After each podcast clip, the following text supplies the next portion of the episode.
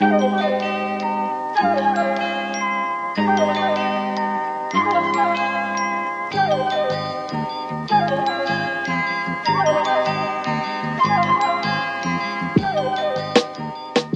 and welcome to uh, another episode of Trash Future, the podcast you're listening to right now. Uh, the traitor Riley Quinn has been exiled for his innumerable crimes, uh, for knowing too much about wine, knowing too much about Anti-Soviet clubs, behavior. anti-Soviet behavior, and just generally being a bit too fancy. Um, and so now, from the presidential palace, uh, uh, you know, I'm I am in command here now with my Presidential Alice Yeah. in the presidential palace. with my with my junta here, uh, General Nate Bethea. Hello, I'm here. I'm wearing, for some reason, I'm wearing a beret indoors in a very strange camo pattern. My name tapes are bright red, but they've forgotten to take off the generic city skyline of the newscast, so it just looks very confusing. General Milo Edwards. Hello, yes, I'm actually wearing a tunic comprised entirely of medals onto which tiny little uniform shirts have been pinned. General Hussein Kasvani. Oh hi, uh, I'm I'm wearing I am wearing like military uniform, but it's from the anime um Revolutionary Girl Utena. Oh yeah, yeah, yeah. And I, of course, am Oh. Alice Caldwell Kelly. I am wearing an outfit primarily comprised of Dior belts, um, and we're here to like overthrow the rule of Riley being boring and being like, no, you can't do fun stuff. You've got to like talk about communism. No, it, no. That's not what a You've got to get the vet months. See, we, we could talk we could talk about the finer points of socialism and avoiding pacific, pa- PASOKification in European social democrat parties, or we can talk about whether cat girls are an infantry or an armor element. All right, I know which side I want to be on. That's exactly right. The 29th Armored Femboy Division. Hell on heels. I'm just very happy that like we don't have to read notes. Yes, we're off the Not cuff. There having- were no notes. I insisted there would be no Not notes having today. homework today with fucking rules. Not a single fucking It's like- note was written or read. Deal it's with like it. when you're in school and like your teacher's gone on holiday and you just get like a uh when you get like for really DOS like uh Yeah. uh, Did Riley leave who- any work for us to do? No. No, no, you didn't. No. No. No. And much like the supply teacher that you liked the most, I came in, I wheeled out the fucking VCR and TV cart, and I made you watch the 1995 classic Johnny Mnemonic. Actually, no, the truth is we don't even have a supply teacher. We're such an unruly class. We've just been left to our own Yes. devices. Like, no supply teacher has the balls. Like, Riley couldn't even ship in, like, Andrew Law or someone to try Oh. and wrest Oh, hello, control Crash of us. Boys. Oh, Hello. oh, good morning. Oh, all right. Oh, have you all read the notes? So, the Johnny Mnemonic Wikipedia page is locked, probably for a reason. Already off to a perfect start. And I feel like it's important that I should specify that the reason why I wanted us to watch this film, well, there were two main reasons. Number one, because it inadvertently predicts a lot of the crises of the modern era. Uh, its Mhm. depiction of 2021 in some ways is not that far off what we're suffering through in 2020 Yeah, it's weird how it has a whole bit about J.K. Rowling becoming a turf. with some huge fucking asterisks next to it in which I will introduce some uh, some some caveats to that. However, however, the other reason I wanted to bring it on was because it was my favorite movie when I was in fifth grade, which in America is the year you turn 11. Now, why was an 11 year old boy allowed to watch an R rated movie? I think my parents had just basically given up at that point. However, this movie, it, there nothing could be more 11 year old boy than a movie about a fucking cool, badass cyberpunk courier with a hard drive in his brain who has to fight off a evil corporate army that's inflicting a d- pandemic on the world solely for stock prices with the help of Ice T in dreadlocks, a girl with the shakes who basically looks like she's an extra from Kids, uh, a dolphin in a tank that's a cyborg. And uh, I, right. did I miss anybody? I mean, there's there's some other folks. Dolph oh, Henry Rollins apparently. driving a fucking grim dark Winnebago. Yes. this So- movie feels very much like it was drawn in the back of an exercise book, if that makes sense. Exactly, like Yeah. a- a like an 11 year old boy being like, I'm going to write a story about the yakuza and And something. then, and then there's guns. The, the guns come out of the guns, and the guns come out of his hand. And he has knives, and the knives explode. A guy has a laser that he cuts people's heads off, but he pulls it out with his fingernail because it's connected to his fingernail because his finger's a laser. Yes. Yeah, that's right. now this is, That's these are all my things finger works. that actually happen in the film. So, what I wanted to do was to summarize the plot very briefly, and then we're going to give our professional, restrained, uh, you know, credible opinion on what we feel about this. Yeah, we, we are going to do a cinematic roundtable critique of 1995's Johnny Mnemonic. Directed by Robert Longo, which blew my fucking mind because if you know anything about Robert Longo, you probably know him as a visual artist. Yeah. Uh, Sometimes, sometimes vis- sometimes very much not. And that's Yeah. what this film is visual, visual, art. I mean, he he made he a, a series of pencil illustrations in the '80s that were so famous that they were they were both name checked in American Psycho as well as referenced as in an homage on the cover of an LCD Sound System Yeah. album to give you some idea of how entrenched Yeah, in sort yeah. of hipsterdom. He, he, he kind of uh, like he was so trite by the time this was made in 1995 that people were calling him Robert long ago, which is kind of brutal. Um, yeah, that sucks. he, Damn. he kind of bounced back since then. Like he's still working. He's still doing uh f- like these. I've bounced back. People bounce back. Rolf Harris. There are others.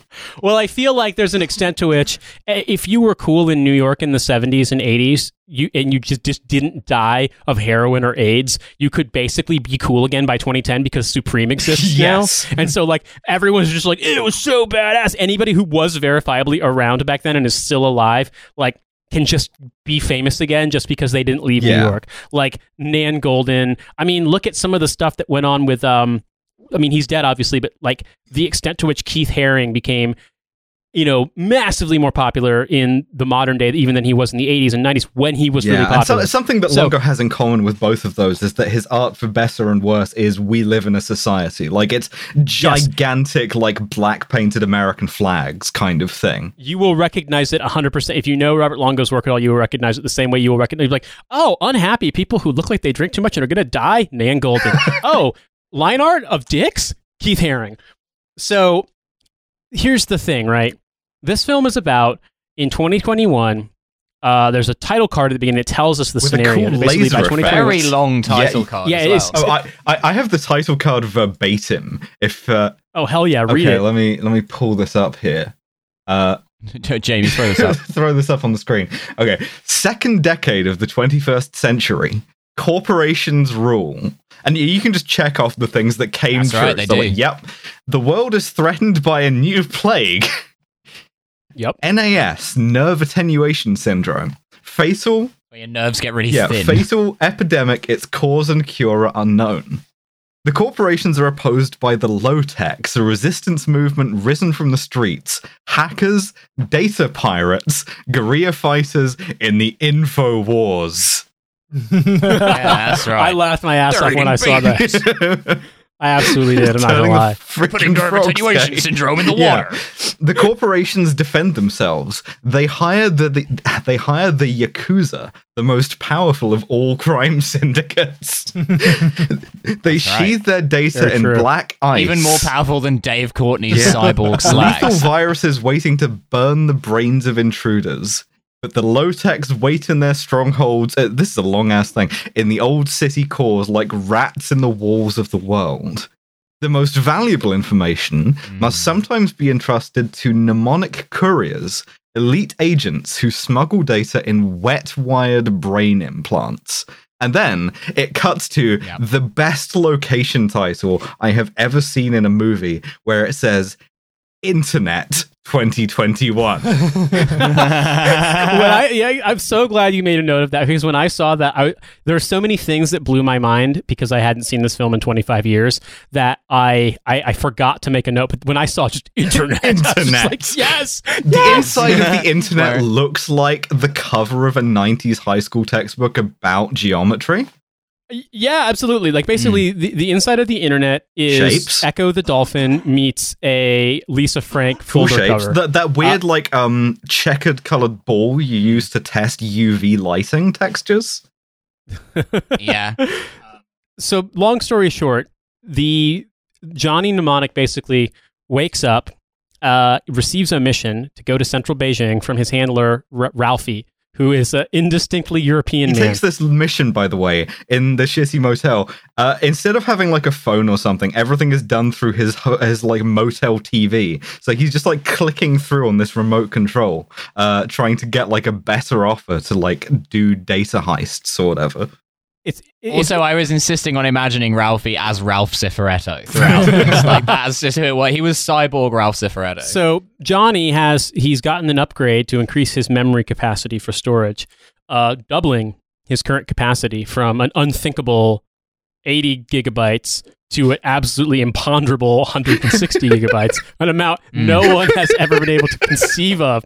However, Yes. he goes to Beijing, to central Beijing. Uh, Get, now this is my favorite location card of the entire movie because it says like it's a, it, he's like I've got to go to central Beijing. And then the title card comes up and says central, Central Beijing. And then it pans to and then it pans to a building that on it just says Beijing. Also, this, is, this is not entirely correct, right? There's a second before that, before it says Central Beijing, where it, it like inexplicably decides to bring the opening titles back, the credit, and so it cuts to Beijing, and the first text you see is not Beijing, but iced tea.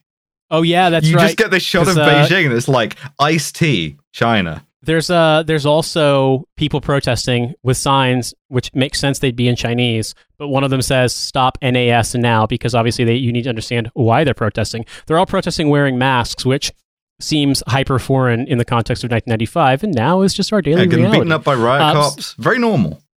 Yeah, extremely. Hmm, yeah, So basically, I'd love to go out and protest against the virus. Yeah, exactly. A thing you do. Well, I guess uh, eh, we later discover why the virus is being caused, and it's hilarious. But Johnny accepts a mission. The people are apparently are really skittish and nervous because they've never done this before. nerds. He's trans. They're huge nerds, scientist nerds. Like I need does to the upload. I need to you just store way huge amounts of data, 320 gigabytes of data about how to look at boobs because I'm a nerd. It's something called a hentai. You don't need to understand it. Just put it in your brain.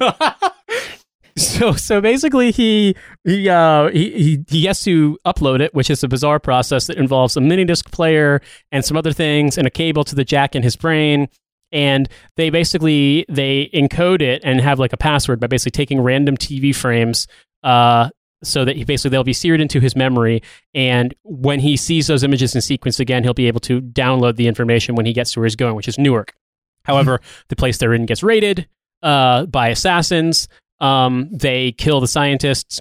Johnny is able to escape. Uh, hilariously, in the shootout, uh, they destroy some of. They basically stop the facts of the he- the They fax the images to Newark, which rules. Yeah, because it, it's the it's the future, and people can store 320 gigabytes of information in a wet wired implant in their brain, but everyone is still communicating by fax. AT&T physical fax machine that they feed this shit into. Yes.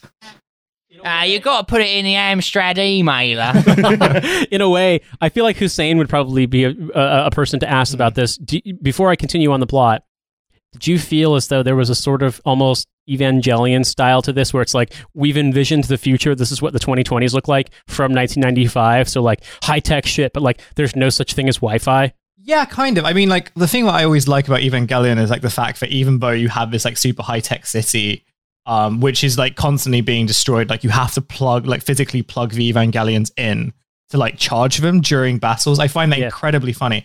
I They're not wireless. not they're not wireless. I feel like this was also another thing, like of all the kind of like 90s cyberpunk movies, they didn't kind of envision the world that could like be free of wires. Um, so you know, the, the cyberpunk aesthetic is just basically filled with like the idea of connectivity. so they had mobile phones then.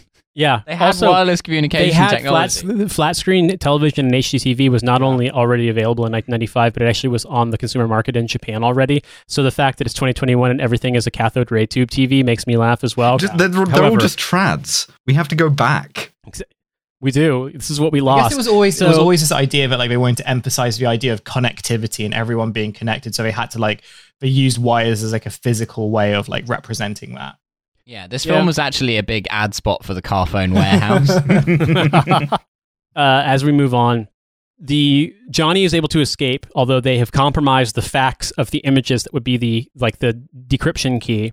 He escapes the hotel by somehow dressing up by what I would describe as like a s- 15th century Florentine painter. Uh, he just he just has like a fold out disguise that is just like a big floppy hat, a long wig, Ozzy Osbourne sunglasses, and then like a long coat. Yeah. a purple frock and a purple beret. That's how you blend in in central Beijing. Beijing, China, iced tea. so as they continue, Johnny gets to Newark. He is taken. Another amazing location for Yeah. this film. Just like, okay, like Beijing, I can sort of see. Yeah, that's kind of, that might be like a huge hub city in the future. And then like Newark. They're like, hey, oh, the fucking guy with a fucking date over the free here. city of Hoboken. yeah, exactly. Which I mean, to be to be fair, Newark does have some like corporate headquarters that receive huge tax incentives from the state of New Jersey to place them there instead of in New York City because it's literally right across the water from New York City. The Esplanade deal. F- famously, there's there's an anecdote that Robert Rauschenberg, when he came to America, he got off the train in New York because he didn't speak English and he thought they said New York, and it took him like two weeks to be like, "What the fuck is wrong with this place?" before he finally asked somebody, New. York fucking sucks, yeah. but but anyway, they uh, in Newark, he's set up, and it turns out that uh, the same assassins who were trying to kill him in Beijing are there waiting for him, and they're going to cut his head off and take it away. Uh, To because get the, the, fucking the- data out of it. they want the data out of his head because they have to cryogenically freeze his head and take it. yeah, they're gonna Walt Disney his ass. But because Newark has the low tech, you know, off the grid gang led by Ice T, they uh, in a shootout with these assassins, Ice T helps him and basically frees him and says, you know, like you don't owe me shit now, like we're even because you helped me, I helped you, and uh, at the same time, Ralphie, who is uh, the agent for Johnny. Is in an extremely well lit club, which makes no sense. That's performing Chinese opera for some reason The future. and uh, is approached in the future is, appro- is approached by Jane, who wants a job basically working for him because she says she's tougher than his bodyguards. But then Ralphie makes her hold out her hand, and she starts shaking, and it's demonstrated that she has NAS, so she can't actually. She's being you know killed by this debilitating illness. Um, and there's a guy kind of helping handle her, not an equal opportunities employer, as it turns out, He- Ralphie. try to help get her, you know, back on her feet. Uh, is her friend Spider, who's played by Henry Rollins, uh, who's wearing birth control glasses Yeah. from the army. I think like a black turtleneck and like a tan trench coat. the same black turtleneck he owns and like will never be changed out Um, of. so Johnny comes after he gets away from the attempted assassination. He goes to the club and grabs Ralphie and basically tries to make him talk. Um, and he winds up getting, if I remember correctly, he winds up getting beaten up by Ralphie's bodyguards. One was a cis woman, one is a trans woman. Um, they make a trans joke in the director's cut. Yeah, It's it's relatively harmless. Like it took me a good few seconds to be like, oh, that's Is a trans a joke. dress He- joke? Uh, he. No, it's not even that bad. Like, No, she um, uh, he tries to grab Ralphie in the men's room, and she like storms in and beats him up, and then she deadpans. I haven't been in here for years, and it's like that for 1995 when Ace Ventura was just doing just like grabbing women by the dick jokes. That's And then a not woman bad. with a perfectly straight cut fringe comes in and goes, "What?" so then with the Jane basically helps him escape the club because uh, the, uh, w- the the the mean bad assassins uh, was Shinji who works for yes, because in the future everyone is Asian. This is an important thing you need to understand. That in the future everywhere is Asia. Everyone is Asian. The Japanese are the most futuristic people on Earth. It's not weird that every like futuristic film from the '90s just assumes the future will be Yeah, Asia. there is nothing racist about this. About making like some bad cars with wood grain on them Mm. and then deciding that the entire 21st century is going to be like katana fights. yeah, because that makes sense. Alice. God damn it, you absolutely nailed that sort of that. Let's say 1986 to 1995 period, basically before Hollywood. You can buy a fucking camcorder from fucking Tokyo now. This is going to totally overturn the balance of basically power like in my world. li- little kids in American private schools were learning Japanese, assuming they would be good corporate citizens for their future overlords. And it was about 1995. I'm not kidding. It was about 1995 or 1996 when when Hollywood and American popular culture kind of finally got abreast of the fact that the Japanese economy had imploded due to like the fucking overvaluation of real estate. And so like the ghost of Riley comes back to haunt us because Now that's we just ontology. end up talking about fucking communism anyway. But like, yeah, no, we we were certain that this was like because I remember there was also this like mania for like uh Japanese work practices. Like, we're gonna make uh General Motors workers stand in formation and sing corporate work Yeah. songs to like get the right combative Yeah. spirit and Every, ganbate. everyone at General then Motors it- gets a waifu. Yeah, and then it turns out it was just bullshit the whole time. Yeah, so once again, this absolutely is of that era, which is an amazing thing. And effectively, one thing I forgot to mention was Takahashi is the head of Pharmakom, which is the, the owners of the data. And Shinji is like his agent who's going out doing some killing for him. Takahashi has lost his daughter recently. She died of NAS. Uh, he's periodically visited by one of the founding members of NA of uh, Pharmakom, who is a, w- a white woman who is now a ghost on his video telephone, who calls him periodically. Some kind of a ghost, in, Ghost the in the machine. machine? Yeah, I mean, but but she comes, she shows up and talks to him in an effect that basically looks like it's better suited to like a fucking Berlin video from 1985. yeah, I was gonna say Bonnie yeah, Tyler. Bonnie Tyler too, but I just I just imagine the face uh, singing "Take My Breath Away" or like "No More Words," one of the really bad Berlin songs people don't know about. Yeah, Um, Yeah. But the, the the point here is, uh, Shinji is basically leading the charge to try to hunt hunt down Johnny. So Jane, the woman that was trying to get a job with with Ralphie. By the way, Ralphie gets cut into multiple pieces by Shinji's fingernail laser thing that he pulls, like his laser whip uh, that he can pull Yeah. out from his Ghost finger. ride the laser whip. Uh, so basically, he has to get on. He, as he says, he's like, uh, he has to. He has 24 hours before his brain's going to explode because of the oversized amount of data he's taken on. Oh, that's what I remember about Yep. this film now. I was because I was Classic like I was like bit. half paying attention to it if I'm honest. But there was when that started happening, I was like, oh wait, this film is proto crank. like this is Keanu Reeves as Jason Statham in cyberpunk crank. Like, listen, yeah. His head is full of too much hentai. if I don't get the stuff out of my brain in the next 24 hours, my head's gonna literally explode. If I don't get this Inuyasha doujinshi out of my head, everything's going to fucking end. These tentacles are By gonna the way, eat my entire hippocampus. You you think you think Milo is exaggerating the accent? No, this is the depths of the Keanu Reeves flat affect years. Yeah. He's like this the whole time. Keanu time. Reeves did a pretty good job in Speed. He was did a really good job in Point Break. My I feel like favorite film as a child, He's a- Speed. Ro- Like, I thought that was the coolest shit I'd ever Robert seen. Robert Longo is like a, obviously a very inexperienced director, and I get the impression that he just didn't know what to do with Keanu Reeves because he absolutely You just kind of seemed confused He's a re- all the Keanu time. time. Reeves is a real hit and miss because there are like so in the Matrix, like he acts kind of like I think his acting is pretty good. In Speed, his acting is pretty good. But if you watch like even kind of his more recent films, so I can't remember what that film was, but the whole plot of it is The Lake House. um no the, the the plot of it was was that like he was this kind of good doting father who um then gets kind of uh house arrested house Oh, John Wick. no, no, Fa- no. father he gets, he murdered gets dog. house arrested by these two girls that show up at his door and like have a threesome with him, and then like they talk and then they like torture him. Um, and Are you sure no, you this is didn't an actual dream film. this? I'm going to find it now. Um, Keanu Reeves playing Jake Flores in. oh, ayo, ayo. Uh, hey, Um, we're, we're allowed to do this. We're allowed to say that, no, right? We're, friend, we're okay, friends yeah, with yeah, Jake. yeah. We like it's, it's called He's a it's cool called. Knock Knock. And if you if you search Knock Knock Huh. Keanu Reeves on YouTube, you will see that like this is genuinely like terrible acting in a way that's so terrible that it's very very funny. And I just Hmm. I don't know. I mean, I just find it very weird. But like when Keanu hits, he hits, but when he misses, he really misses. Um, Oh yeah, Like, this he'll is go- a like, big he- mess. I mean, One of 'cause, like, the- he'll just kind of One of the best pieces of stand up I've ever seen was I was there's a guy I know who's a comedian in Russia who's this like big burly bearded guy from Ossetia, which like in context of like the general like Russian phrenology of things, like they regard Ossetians as being like quite scary. So he has this like very like mask stage presence. And he just did this like mumblecore bit about how he thinks The Lake House is the greatest film ever made.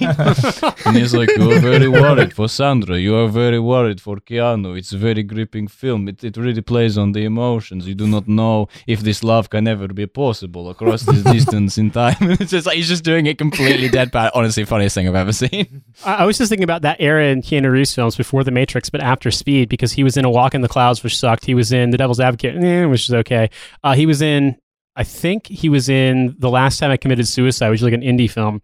But yeah, he this was absolutely not one of his star vehicle films. This was a huge piece of shit. But however, I think a lot of this to do with like no one's telling like he just doesn't have very good direction in this film. And so he- doing this film? So that people will talk about it on a podcast. 25 years from now. I can see the future, man. Jane basically takes him, helps him escape from the club because Shinji has killed Ralphie and is trying to kill him with his laser whip.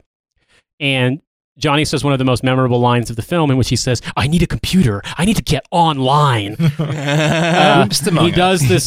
he's going to start posting. It seems that in Yeah. the future. And the sequence where he gets online, they break into a computer store and he's like, I'm going to need two Nintendo Power Gloves, a Nintendo Zapper, an HTC Vive. Uh, It's incredible. Apparently, in the future, whenever you want to go online, you have to build your own computer from. a Lovense egg. Yeah, just you fucking Yeah, yeah, go off, He's, I guess. He's in a big Mario costume. I mean, doing and he's ba- he's basically he's basically doing interpretive dance with a VR headset, and Hand even the Ja- racing wheel. and even Jane is just like, "What the fuck are you doing?" And he's like, "I'm online."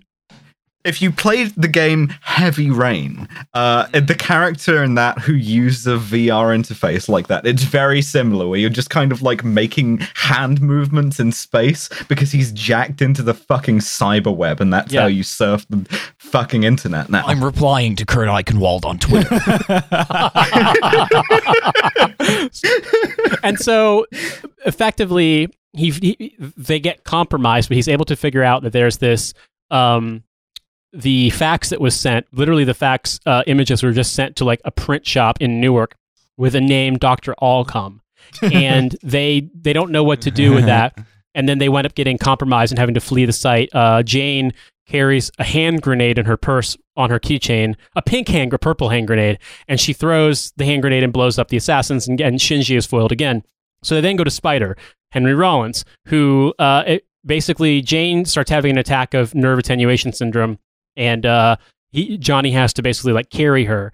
Um, one thing that was hilarious with the continuity of the film is they're literally in an abandoned subway station, and then they just show up in the computer lab or the computer store, and there's zero explanation how they got. Like, I thought he found a secret computer lab in the subway, and then I realized after the fact, like, no, they actually apparently have traveled to a whole different spot. Yeah, that, that's that's the whole vibe of this film. There's no like connective Yeah.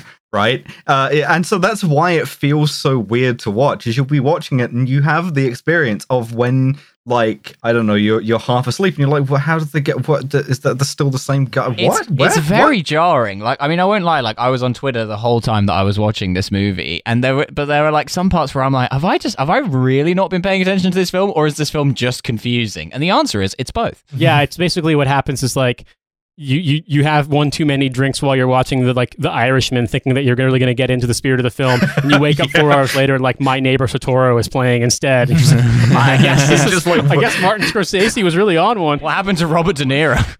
Robert De Niro's Japanese now. Okay, it must be the future. Well, I mean, I guess uh, Yeah. unions in America did really take advantage of the cat bus for their own ends. Um, so effectively, they then go to J Bone, who Johnny's already met, because, well, first, Spider takes them to the hospital. And he says he can get the implant out of Johnny's brain after he helps Jane come back from her attack of NAS. And they take him, he takes them to what I believe is supposed to be uh, Grand Central Station, and which is like a huge sort of weird cobbled together hospital. And Henry Rollins puts on a coat and basically starts treating patients. Yeah, he's he's, He's a doctor actual now. You doctor. can tell by the coat. Yeah, that's how you become a Um, doctor. al- also, I should point out one of the things is that, like, in like explicitly textually in the film, something like a third of the population of Earth have this disease. Yeah. Um, Yeah. it's just so yeah, to- totally normal. Yeah, there's- it's there's- like the coronavirus. There's no daylight in the film. It's always nighttime. Uh, Yep. a third yeah. of the Earth has, has this this or half the planet has this disease. Henry Rollins reveals when trying to start the surgery to remove the implant from Johnny's brain in uh, Union Station or uh, Grand Central Station rather uh, that the reason why NAS exists is because technology causes it because too, too much yeah, damn because technology. you're always looking at that damn phone. You won't put it down the damn phone, scrolling your damn timeline, and now you have a fucking global pandemic. Yeah. The, the thing is, it's always nighttime because it's the future and they're in America, but it's Japan. And obviously in Japan, it's daytime, but they're running on Japanese time, which in America is nighttime. So they've become nocturnal to Mm. become more Japanese for business success. Yeah, that's right. Oh, speaking of becoming more Japanese, we forgot a bit, which is every time this guy Shinji, who is trying to chase down um, Johnny Mnemonic, gets like fucked up or gets people blown up, whatever, we get a scene Wiley Coyote. where where he like goes back to his boss Takahashi, um, and who like scolds him for being a weeb, basically He's like he he get he shows up with some like yakuza guys and the and uh and Takahashi kills them with a katana because he didn't let him have goons. Oh, that's in the director's cut. That's definitely not in the cut that I saw. Oh shit! There's yeah no there's there's at least two or three scenes where like he gets scolded for like a weeb nature like oh, I got a kanji tattoo boss. Uh, it's like no it's misspelled. uh, so like it, it it's genuinely a thing where like this guy Shinji is is not Japanese or at least not Japanese uh, of of citizenship and so like uh Takahashi's like your Japanese is terrible speak English to me and it's just humiliating him the whole time. So basically, Um, after uh, a- a- after the second time when they were in the computer shop, and Shinji was unable to capture Johnny, Takahashi contacted the street preacher, played by Dolph Lundgren, who is Yes. a, an evangelist who apparently actually uses his ministry to buy more body implants because he's really, really into being a computer. Uh, He's getting computer jacked. and so this seven foot Swedish Looking like Kris Kristofferson. Yes, here. exactly. This se- seven foot Swedish guy is stomping around looking like a singer songwriter from the early 70s uh, in a robe with uh, a shepherd's crook. Basically, Henry Rollins runs him over during the process of getting to the hospital. And they. And, in the in the Doom Winnebago. yeah, exactly, exactly. in, in the Winnebago that lets you see the through way time. that that shot is so anticlimactic too. He steps out of the road and he's like, "Halt, sinners!" and, and just, he just runs them straight it's over. like the scene. in a way It's like the scene in RoboCop where the guy gets mutated by the sludge, and then he just comes out and, it's Yes. like, "Ah," and then explodes into like liquid everywhere. Except Dolph Lundgren doesn't explode. He then shows up at Grand Central Station, the hospital, and starts crucifying Henry Rollins by jamming nails into his hands, trying to torture him to figure out where Johnny is going. So, as they're fleeing the hospital, you hear Henry Rollins scream the, the black flaggest of screams, and everyone can hear it. And that's how they know that uh, that he's been killed. So they then Yeah, and he tells scream. them to go to Jones. Yeah. he's like their last hope is a guy named Jones. So Jones. Jones, according to Ice T, when they finally in get some into parts of the future, it's Wales. in the God damn it The two genders. the valley of the internet. Come and enjoy this cyber rabbit. I am Jones. Please, please join me in this. Would you care for a bit of lamb? With your, uh, we, we must deliver this data to Newport, a city which already looks like a dystopian wasteland. I'm already. Oh, we gotta we gotta start the Shadowrun game over again with just this. the, Yeah. thing that, the thing that kills me about it is that Welsh Jones would make more sense than because it's built up that this guy is going to be some fucking badass uh, who was in the Navy It was like the cyber warrior who did like cyber hacking for the military uh, during the war that's not defined The what Navy it was. doing cyber gay sex. And when they finally get into heaven, the name of the uh, the compound run by the LoTeks, it looks like it's built into the remnants of the George Washington Bridge. Um, it's revealed that Jones is a f- cybernetic dolphin that's kept in a Which cage. Which leads to the best line, my favorite line in the movie, because Keanu Reeves keeps calling it a fish, Yeah. right? and Ice T delivers uh, in uh, what I can only describe as a very Ice T way. The line, not only is he a mammal, he's also a junkie. And shoots up the poor porpoise full of heroin. Lots of lots of parts of Rhyl are very deprived, including including the marine life. I got hooked on heroin when I was just a young lad. There's genuinely a shot of him reaching into this porpoise tank with an injector gun full of heroin to dose up this fucking. Of course, it's the black guy injecting people with heroin. Classic.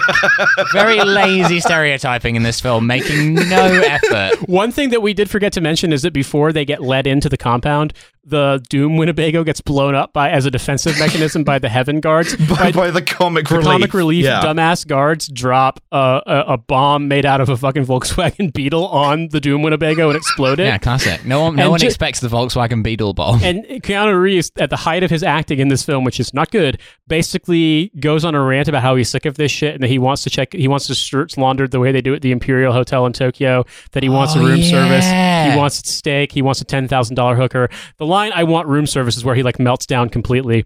Uh, He's like, I want room service, and it's like the only emotion you get out of him the whole movie. I want to fuck a heroin addled porpoise.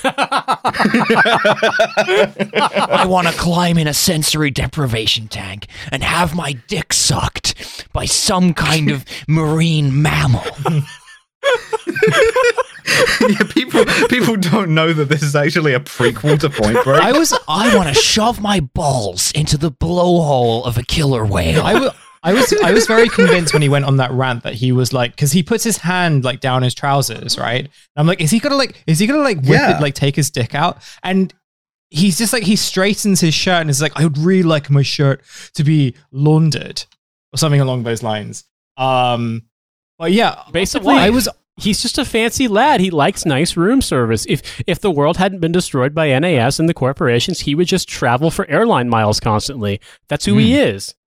I think a lot of it is I think a lot of it is just very funny that he appears to be unhinged, but not to like so unhinged that he would like ruin his decorum. Hmm. Yeah. Hmm. Yeah, you'd think he would get his dick out at that point, Yeah. but he doesn't. So anyway, uh, Shinji and Takahashi and the preacher all show up at heaven. The preacher literally just says Jesus time when he shows up. They get in. It's a denouement, They, baby. they, they show up. Hmm. They are variously killed off. Uh, it's revealed. The big thing that we have forgotten to mention so far is that Henry Rollins tells Johnny that what he's carrying in his brain is the cure to NAS, both the cause and the cure, like the explanation for it, the diagnosis and the cure, and the reason why Pharmakom yeah, wants. he, he is he is carrying 320 gigabytes of a text file that simply says 5G Corona. I, I'm just imagining the rapper Nas Oh my watching this film and being constantly confused. I, I was confused too because I, like I said, I remember watching this as a kid and be like, "Stop Nas now!" But I mean, "Hate Me Now" is a really bad song. Um, here's the thing, right? Like, we forget that that is. I didn't connect the dots, Alice, but you're right. Basically, NAS is 5G Corona. yeah, fucking being being around the 5G it fucks you up. That's that's genuinely. I I think they are in the um. I don't think they ever explained in the William Gibson story this is based off of. But yeah, in in the movie at least, it's like electromagnetic radiation from having too much fucking technology makes you sick. what if coronavirus actually is caused by 5G? I mean, I know it's not likely, but like, wouldn't that just be the funniest possible Someone outcome? checked into this just to rule it out. yeah. So so effectively, Pharmakom doesn't want to lose the profits it would gain by controlling the cure to uh, 5G Corona NAS. Now, this actually seems plausible. Um, so the, the John the LoTeks want to beam out the cure around the world basically and put the information out there. Uh, not really how medical shit works, but regardless, nothing works the way it should in this film. Make your own cure, There- there's a part of me that's like, hey, this, gotta mix the herbs, man. there's like part of me that's like this is inaccurate. There's another part of me that's like you just watched a movie where uh, a guy basically jacks into the mainframe by doing s- cyber VR dance and calls people on a video phone where you have to bring your own weird handset and connect to like an ATM with a CRT that does video connections. So Yeah, it's a laser Yeah, whip movie. Exactly. And so uh Takahashi has a change of heart and tries to help them, but then is killed uh, by, I believe, Shinji. I can't remember. He is shot a bunch. Um, Yeah, Shinji shoots him a bunch in the back for like, uh, even though he wasn't gonna like betray uh, Pharmakom at that point, he still gets got because like I guess Shinji wants his You've job. criticized or my tattoos for the last time, old Yeah, man. Yeah, you've called me a weeb for too long. Um, but by correcting me when I said My Hero Academia with Boku no Hero Academia, for this you will die. criticize my waifu, I'll take your lifu. so anyway, uh, the preacher then also gets killed by getting burned to death by I can't remember if it was Jones Electrocuted, Electrocuted by cables. by cables. Yeah. At one point, th- Jones basically fires some dolphin electromagnetic shit at him with a, Yeah, a yeah. satellite dish to fry his inner components. Uh, Shinji gets killed in a fight with Johnny where they're both hanging from netting off of an open car- shipping container, like to fall into like the, you know, the Hudson River, but uh, he's able to pull the laser whip and cut Shinji's head off, and then he falls. Yeah, you, you you see what I mean about this being a fifth grade movie. Yes. he grabbed Shinji's service weapon. Exactly. How is that? well, I mean, it's it's it's it's Chekhov's laser whip. If a man has a laser whip on his finger, then Yeah. by the thir- in the first act, and in the third act, while suspended from a cargo net from a shipping container in the cyberpunk future, someone is going to have to pull that whip out and cut his head off. That's actually verbatim what Chekhov wrote. Actually, I've just realized that Keanu Reeves' action films often end with him removing the main villain's head because that happens in Speed as well. When they're on top of they're on top of the subway Does train, it? yeah, and he holds and Dennis Hopper is going, "I'm smarter than you. I'm smarter," and then and then Keanu Reeves goes, "Yeah, well, I'm taller," and holds him up, and then like a fucking uh, a stoplight just smacks his head off. There it is. Yeah, Huh. there you go. Shit. More discrimination Okay. against short king. Wow. Exactly. yeah.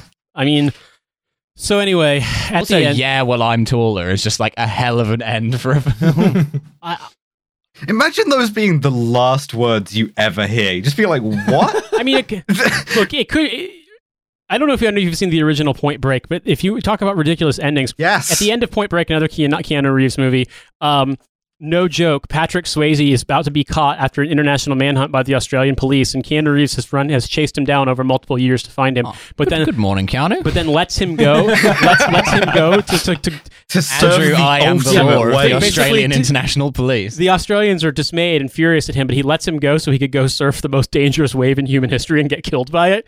Um, this is also a film in which Keanu Reeves jumps out of a plane with no parachute after a falling parachute, catches a falling parachute in midair, and then puts it on. Um, so That's right. Yeah, It's regular parachute normal shit. yeah. normal ass movie. But but back to Hmm. Johnny Mnemonic. Basically, we've we've now reached the the the, the denouement. Uh, they put out all the information about about NAS cybernetically. It goes out around the world.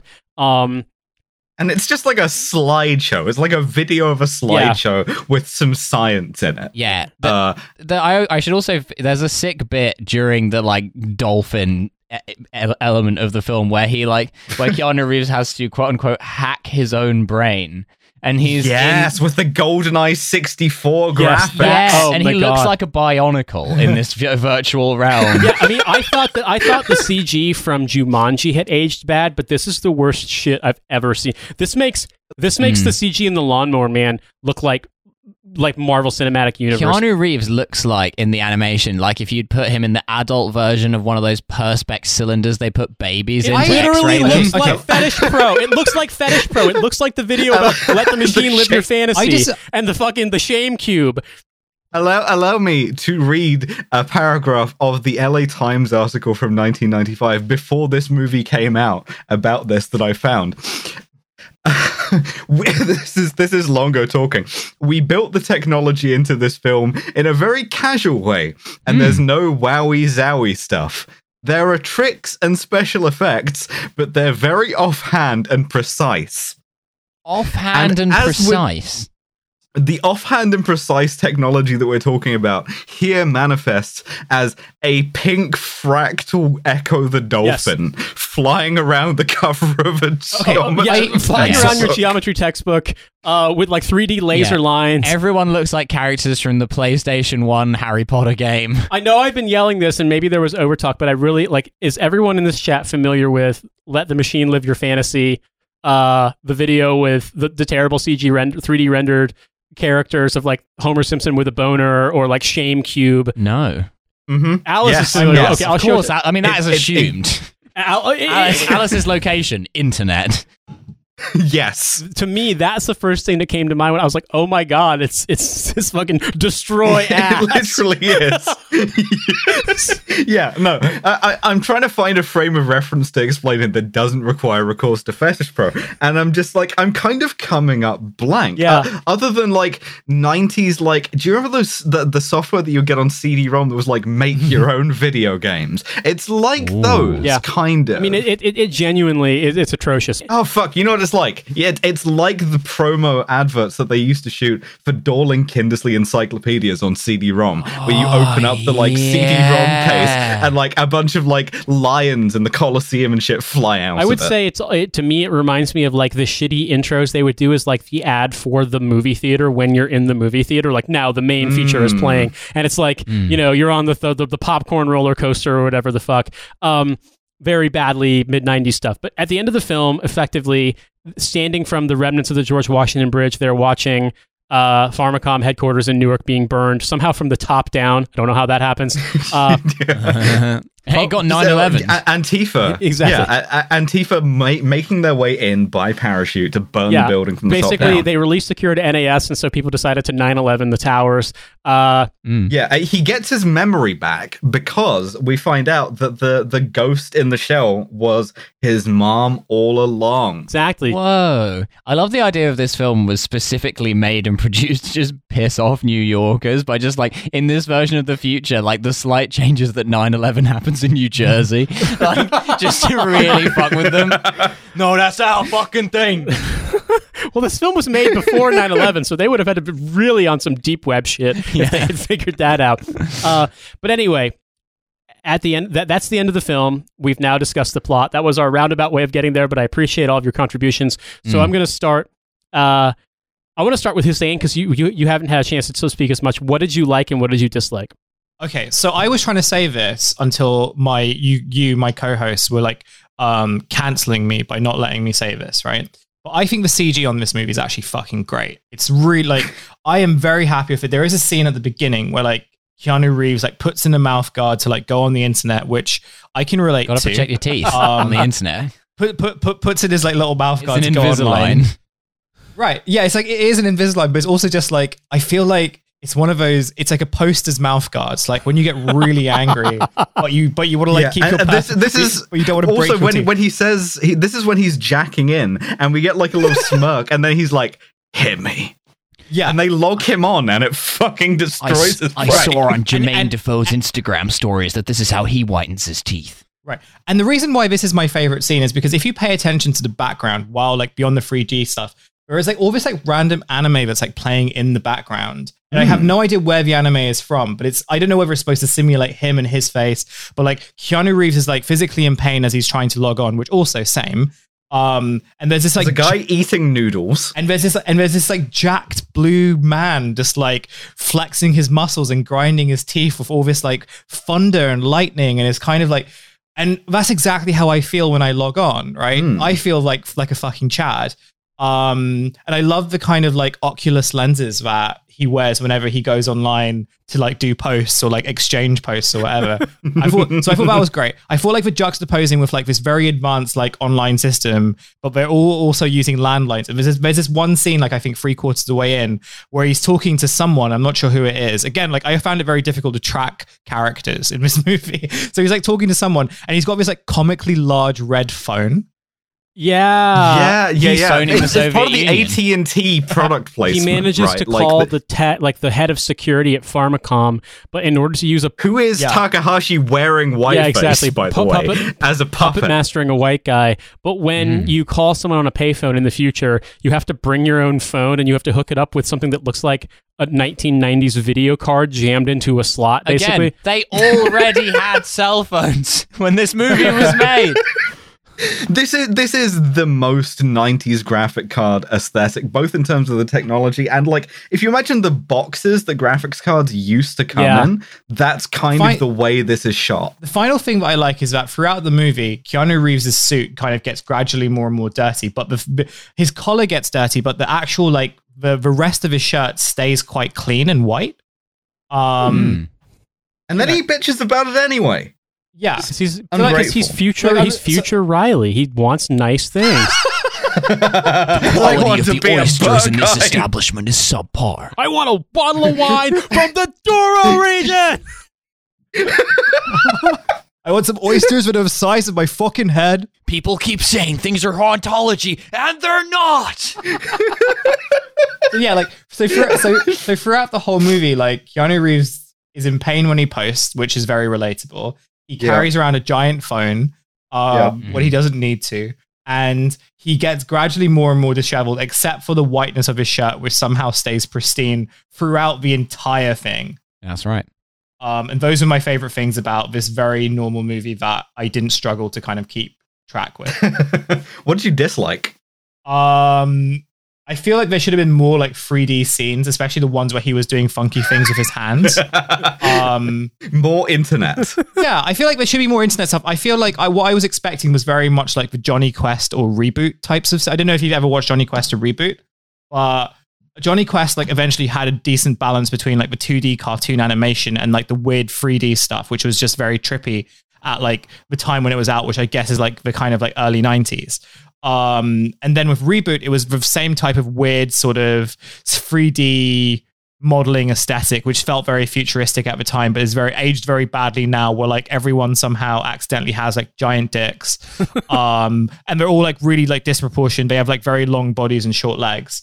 And I was very disappointed that like there were only a couple of scenes in which that type of stuff was very was like prevalent. Um, I too wish so there yeah, was more uh, part of this film devoted to huge hog Aeon Flux. so I feel like it, I feel like it deserved more types of 3D scenes. Um, I'm not even gonna comment on the story. Like, I feel like the story is so confusing that I don't even have anything like worth saying about it. Um, Getting sucked mean- off by a twink. I also think these I, days. I- I also think that Ice T's character deserved a lot more screen time. J Bone. Um, yeah. Yeah. he was good. He was just having a good time, man. I mean, Yeah, he was the guy with the crossbow a couple of times. yeah, there's a lot Yeah. of crossbow Um, fighting, a lot of sword fighting, a lot of a lot of cool shit that has seems this mountain of polyester braids just on top of his head. Um, it's cool. It, actually, I think it's like a re. it- this wig would later be reused by John Travolta in Battlefield All right, so uh, Milo, what did you like and dislike? Uh, okay, I'll, start with I'll start with what I disliked about the film. It's it's really hard to pick out something that I specifically dislike about the film because the whole film was just, just such a complete mess that was like impossible to follow. But like I think probably the slightly confusing way that just like everything is kind of Japanese but simultaneously not for no reason, which is never really accounted for. But it's just like it's it's it's the future, so everyone's Japanese, but also lots of people aren't. Um, and the kind of just like the endless hordes of assassins who it's not really explained where they're coming from or who they are, but they're just they just do it Japanesely. Like that that I found a bit weird.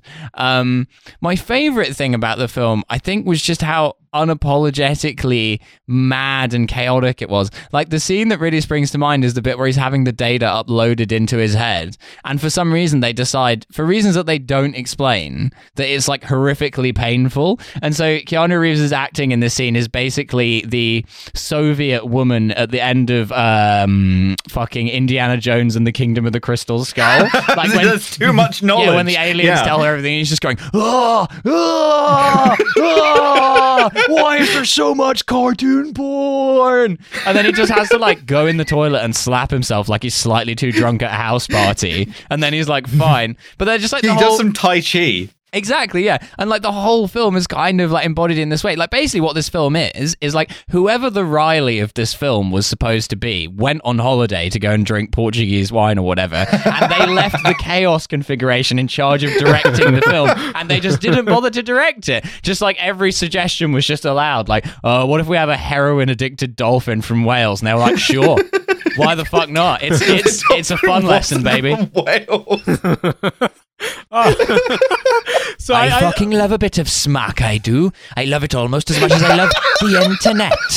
it's the only dolphin in Goldie Lookin Chain. Swimming through a fibre optic cable to get back to Swansea.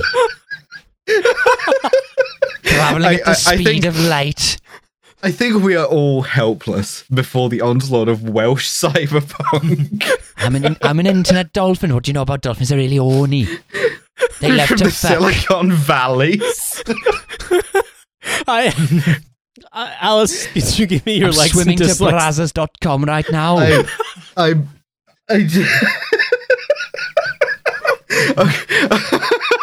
Fucking hell. Going on eBaum's World. Okay. In the porn section. so this, the shit I like, aside from obviously the Welsh dolphin heroin addict, um, I, I love I love internet. Um, I I'm with the saying I wanted more scenes in internet. Can I just say something quickly before you continue? Which is, I just, I just remember this fucking great scene where Keanu Reeves becomes a tube. Like towards the end, he just like becomes a tube of like Yeah, a physical, like his virtual Avi like falls down this thing, and he becomes like Slender Man, and then just becomes this tube that like I guess kind of becomes part of like the internet matrix or whatever. tubular man. Hmm. Yeah, to me, I would say Hussein a thing that I just I, I appreciated how unapologetically shit the CGI scen- scenes were. Like they just just were garbage, and there was no attempt to make them anything but garbage. Yeah. Um, but I definitely think they were sort of part of like what was considered a cool aesthetic at the time. Uh, Oh, so Alice- Listen, yeah. we don't have the kind of budget of those corporate shills over at the Magic School Bus. um, I actually kind of like the fact that everything's a CRT monitor and everything has cables, and you have to bring your own chunky Bakelite handset to the phone booth. I kind of like that. It, it makes everything feel a bit more like shop worn, I guess. It's the same kind of thing you like. Uh, like I like in original Star Wars props, right? Where it's clearly just some plastic that's been hammered together, but like it, it, it conveys a kind of physicality that isn't there with a lot of like, oh, it's just flat screens, you know? I mean, the first time I visited New York was 2009, so it was well into like the fucking nice phones era.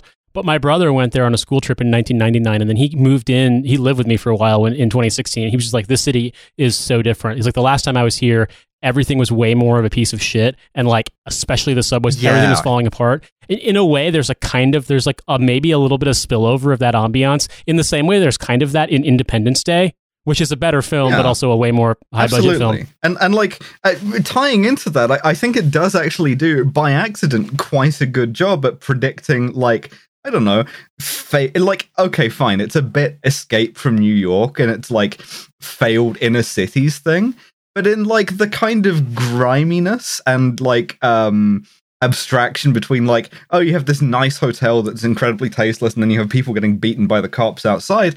You know that that wasn't a difficult prediction to make, but I think it does handle it quite ably for a bad movie. Imagine escaping from New York and ending up in New Jersey. Upsetting. yeah, well, I mean, in a way too. I think so. I read an article about this that uh, that um, Robert Longo and William Gibson, you know, worked on it together because William Gibson wrote the screenplay for this, but that they were just besieged by studio shit. That like it was like now Dolph Lundgren's going to be in it, make him a character because he can't act. yeah. um, you know, and here's this, and here's that, and here's this, and like he just he basically had like a nervous breakdown because he's just like, I don't know what the fuck I'm supposed to do. Like I'm basically people saw a thirty million dollar budget and a guy who has no idea what he's doing, and they just all came in with great ideas, and that's what we got. We got the Homer of a fucking sci-fi movie.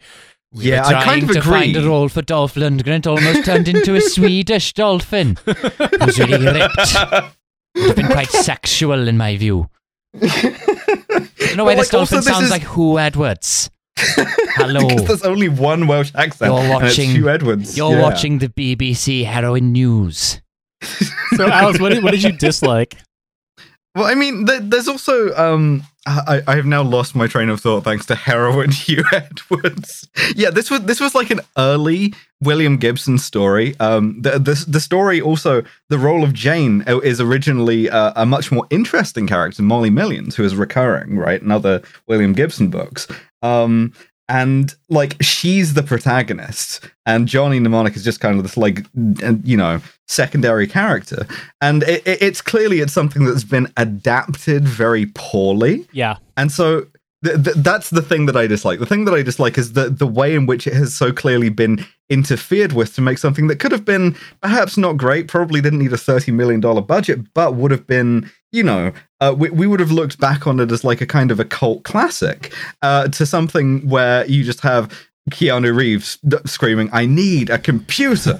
I need to Um, get online. I need to log on. Um, yeah, and, and uh, the, the other thing I dislike is the like uh, inevitable '90s sort of racialized anxieties of like the goddamn Japanese are producing station wagons better than us. This means hmm. that my boss will carry a katana ten years from now. I mean, Oh like my in many God. ways, this just made me think about how fundamentally in every film Keanu Reeves plays John Wick, and also that in every like John Wick would have been a better film if instead of a instead of a dog it had been a dolphin. Like he's going, Has anyone seen my heroin addicted porpoise? I, I have a very special connection with the por- He's from the valleys of Wales. You wouldn't understand. I need him back alive. I mean, in a way, Johnny Mnemonic, the portrayal of that character is not that different from Neo in The Matrix.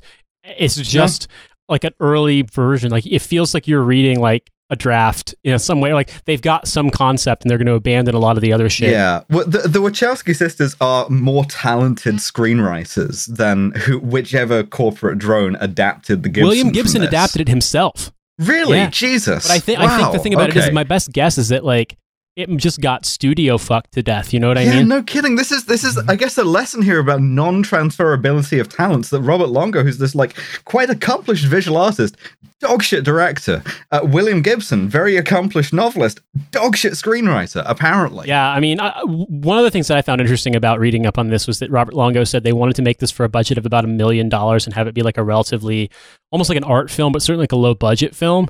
And they couldn't Hmm. get funding for that, but they could get funding to do it for thirty million, like a big studio release. the most efficient distribution of resources. They told me we were going to get fucked to death by the studio. I said, sign me up. it didn't it didn't uh, earn back its budget in America, but overall internationally it got like sixty million. But uh, I talked to, to Cynthia about it, and she's like, "Don't assume that was all profit because they probably went to the nines marketing this movie, which is hilarious when you think about how Mm. bad it is." But they did yeah, it anyway. I saw the I saw the poster, which is a shot of Keanu from like uh, uh, looking up at him. So he just looks incredibly wide. He looks like triangular, and the tagline is "Meet the ultimate hard drive." yeah, exactly. That's right. and they, they really marketed it heavily in Wales. So in uh in Johnny Millidloo. and then there's just like a fucking a huge dolphin under his arm. I'm pretty sure that because I saw it in the rental store. That's how I found out about it, and I rented it when I was 11. It had a like the cover was like a profile shot of Keanu Reeves, but it was printed on plastic, so like it was translucent around his head, and like the the the what's it called? The VHS cassette was like bright orange or something like that. Like they really went and made this into like this weird, sexy package for a bit of a bizarre movie, and in a way. It winds up reflecting an aesthetic. And that to me is the stuff that I like is that when you think about this, you think about hackers, you think about other movies from that era that are trying to go for that kind of like cool guy who rollerblades with computers kind of vibe. Mm. This is 100% in that wheelhouse.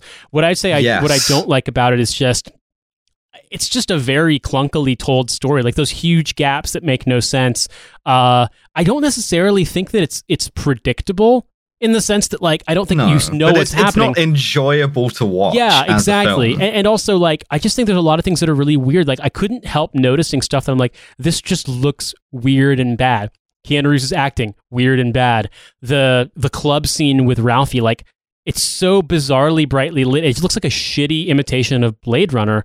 Like the Pharmakom building burning, and it looks like someone animated each frame in Photoshop with fucking whatever, like the the the the, the twenty dollar plugin you could buy to do fire effect was. Like, it's just there's parts of it that you just for me when you think about what a budget of that was what that meant in you know translated into modern you know adjusted for inflation like the level of shitness of some of the prop design of the lighting of various parts of this film it just seems i don't know it seems like a much older film than it is Mm, and maybe that's yeah. just me blanching at the passage of time because it A literally was great deal of the budget went on heroin and hypodermic needles.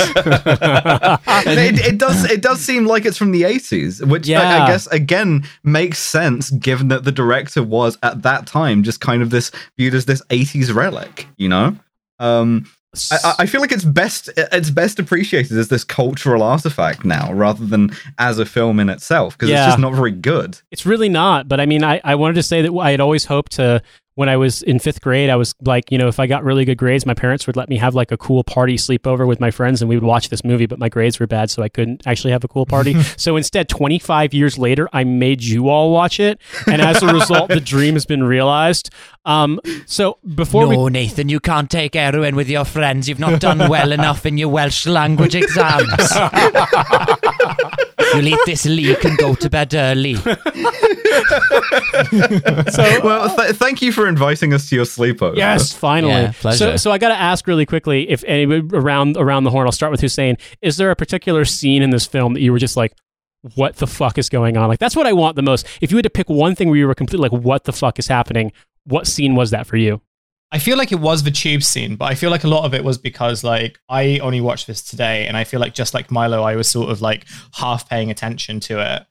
Um, so all the kind of like the the tube one was like the real kind of oh, what the fuck is actually going on on like my second screen? Um, and I feel like because it was the most complex 3D 3D scene, and because it was like there was this juxtaposition between that and like Keanu Reeves looking in the big kind of the big Oculus container that made him like sort of look like the the uh like alien from the movie Alien. Um yeah, so I feel like that was the one that was just like, oh, what the fuck is actually happening here? Why are there so many like big TVs flashing? um suddenly like a big brain like just sort of visualizes out of nowhere. Yeah, so like I was sort of confused by that, which makes me kind of want like I I feel kind of sort of grateful that like at least the thing that I was kind of most confused by was the ending rather than like somewhere in the middle, which would completely make me lose track of everything. Yeah. I mean, absolutely the scene with the fucking dolphin. The dolphin just Yeah. sent me. Like I'd been like fading in and out of the film up until that point, and then I just like just like just putting my phone down for a second and being like, is that a fucking dolphin in a tank that's like controlling the internet with its mind? Like is that is that where we're at now? Okay. Alice, what about you? Yeah. Uh, I don't. I don't have a particular scene, but I have two shots that I, I I want to like pick out. One is this kind of like Zemeckis-ish touch, um, where the, where he's uploaded the data. He's like got his Invisalign on. He's jacked in. He's got all the hentai in his brain, and the yakuza come in to shoot up the place. And there's kind of a comic shot of like a guy who's just eating a bowl of noodles, minding his own business in the hotel room that like is meant to be a kind of comic shot and just passes completely without comment otherwise. It just Yakuza falls, disturbing my noodles again. falls dead on its ass. And it just it, it speaks to how fucking tonally deaf this movie is. Uh, so i really like that. And the other thing i really like is that they they do a little fake out at the end um where right at the very end as they're watching the building burn uh, the body of Kris Kristofferson, Dolph Lundgren, starts moving again, and like you see the hand drag across the floor, and then you get three distinct shots of Keanu Reeves, uh, the the woman whose name I don't remember, and Ice T turning around in sequence, and then oh, it's just they were just moving the body and they throw it out of the thing. Oh yeah, It they're like take him out of here. Just some fucking garbage. Yeah, Yeah. exactly. Th- this movie, this movie is it, it's it's not good. There's a lot of interestingly poor decisions in it. I don't recommend watching it uh, unless it's as part of a like elaborate sleepover plan with your friends. Mm, that's right. Well, all I can say for my the thing for me was obviously the first of the the two sequences at the end with the CG bullshit. The first time you see the 3D rendered dolphin swimming through the digital ocean of the internet, I'm like, you must be fucking joking. That to me, I was just like, you really like, you really must be fucking like. Did you want so bad to have a Lisa Frank cover fucking CG rendered dolphin that you wrote the whole plot of the dolphin in real life? Uh, and then the other one was just in terms of this seeming like a much older movie him dressing up like the Florentine sodomite prince and es- Yes. escaping the hospital, the, the hotel. That to me, I was like, what the fuck is going on? and he just had that ready to go, like in a in a pouch or something. Go-to He like unfolds it. Yeah, Yeah, exactly. rules. Ozzy Osbourne Da Vinci. Whenever I need to get out of a fucking jam involving international assassins following me through the heart of Asia, I dress up like a fucking minor Renaissance painter. I just carry this kit with me for some reason. I got like a palette and everything, just like. Uh, Oh my god, it was incredible. Well, all I can say that I take away from this film is as a as a dolphin growing up in Bangor in the mid '90s who was addicted to heroin, it really made me believe that I too could be in a film one day. Representation matters. All right. Thank you so much for indulging me by watching this fucking stupid movie. I really appreciate all your Love to comments. see it. Thank you so much to all the patrons for subscribing because this is our bonus episode this week. Sorry, Oh, it's we late. didn't do the voice. The bonus episode. The bonus. the bonus episode. I'm just imagining the dolphin in the scene in eh, eh, Trainspotting where the girl gets takes heroin for the first time but it's the dolphin being like that beats any meat injection that beats any fucking cock in the world Swimming over to the Trash Future Patreon to get me fix. all right thank you so much for subscribing we appreciate you all and we will talk to you next week Bye. Right.